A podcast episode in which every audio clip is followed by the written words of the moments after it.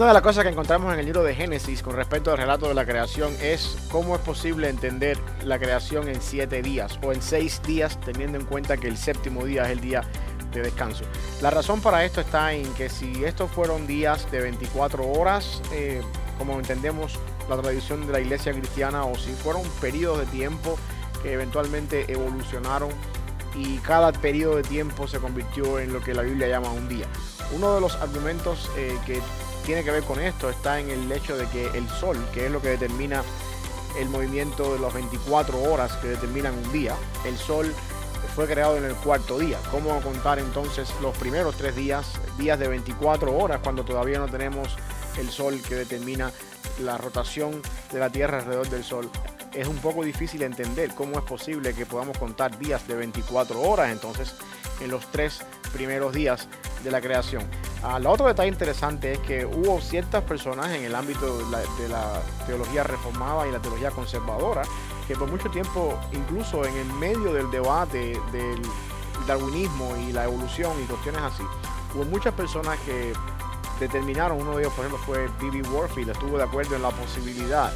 de periodos de creación que se convirtieron en días y de esa manera, de cierta forma, había cierta evolución con respecto a a que Dios creó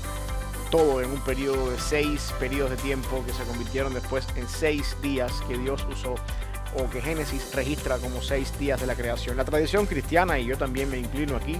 eh, cree que la creación fue hecha en seis días de 24 horas donde Dios creó todo lo que existe y el séptimo día descansó. Una de las cosas que tenemos que tener en cuenta con respecto a esto es que Dios no necesita seis días para crear, Dios puede crear todo en un solo día o incluso en un solo segundo porque Dios es omnipotente. Ahora, el punto donde yo quiero llegar y con lo que te quiero dejar hoy eh, para pensar un poquito con respecto a esto es eh, la interpretación teológica que se le puede dar a los días de la creación teniendo en cuenta que la creación pudiera ser que detrás de este relato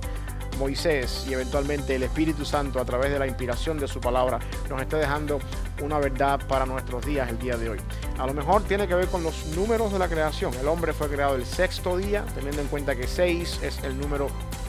que está antes del séptimo, que es el número de la plenitud o el número de la perfección. El séptimo día Dios tuvo en mente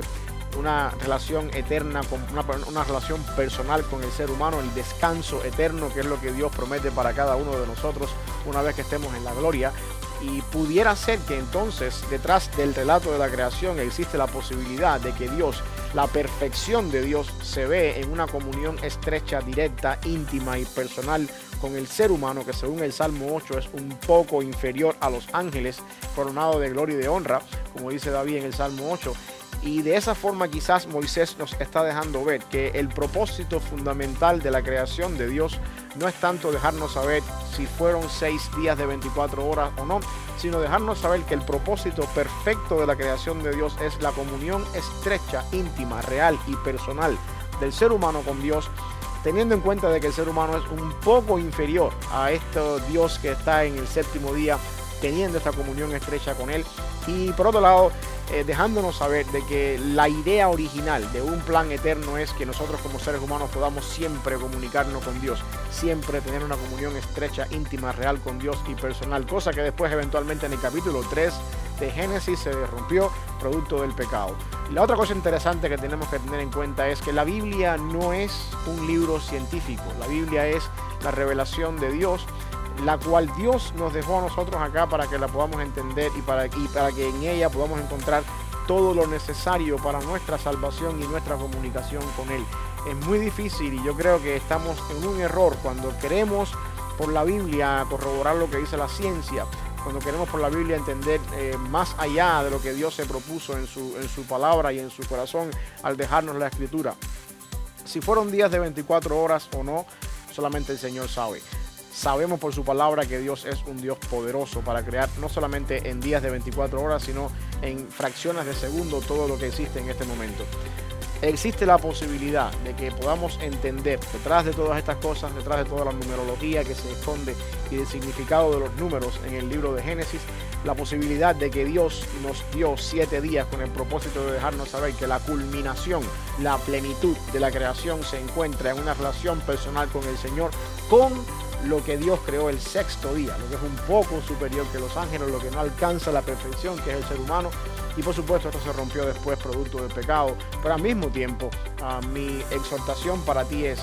que detrás de todo esto, la palabra del Señor tiene el mensaje apropiado para que entendamos una vez más que Dios tiene un propósito especial con su creación, más que poder encontrar en su palabra detalles científicos en cuanto a esto.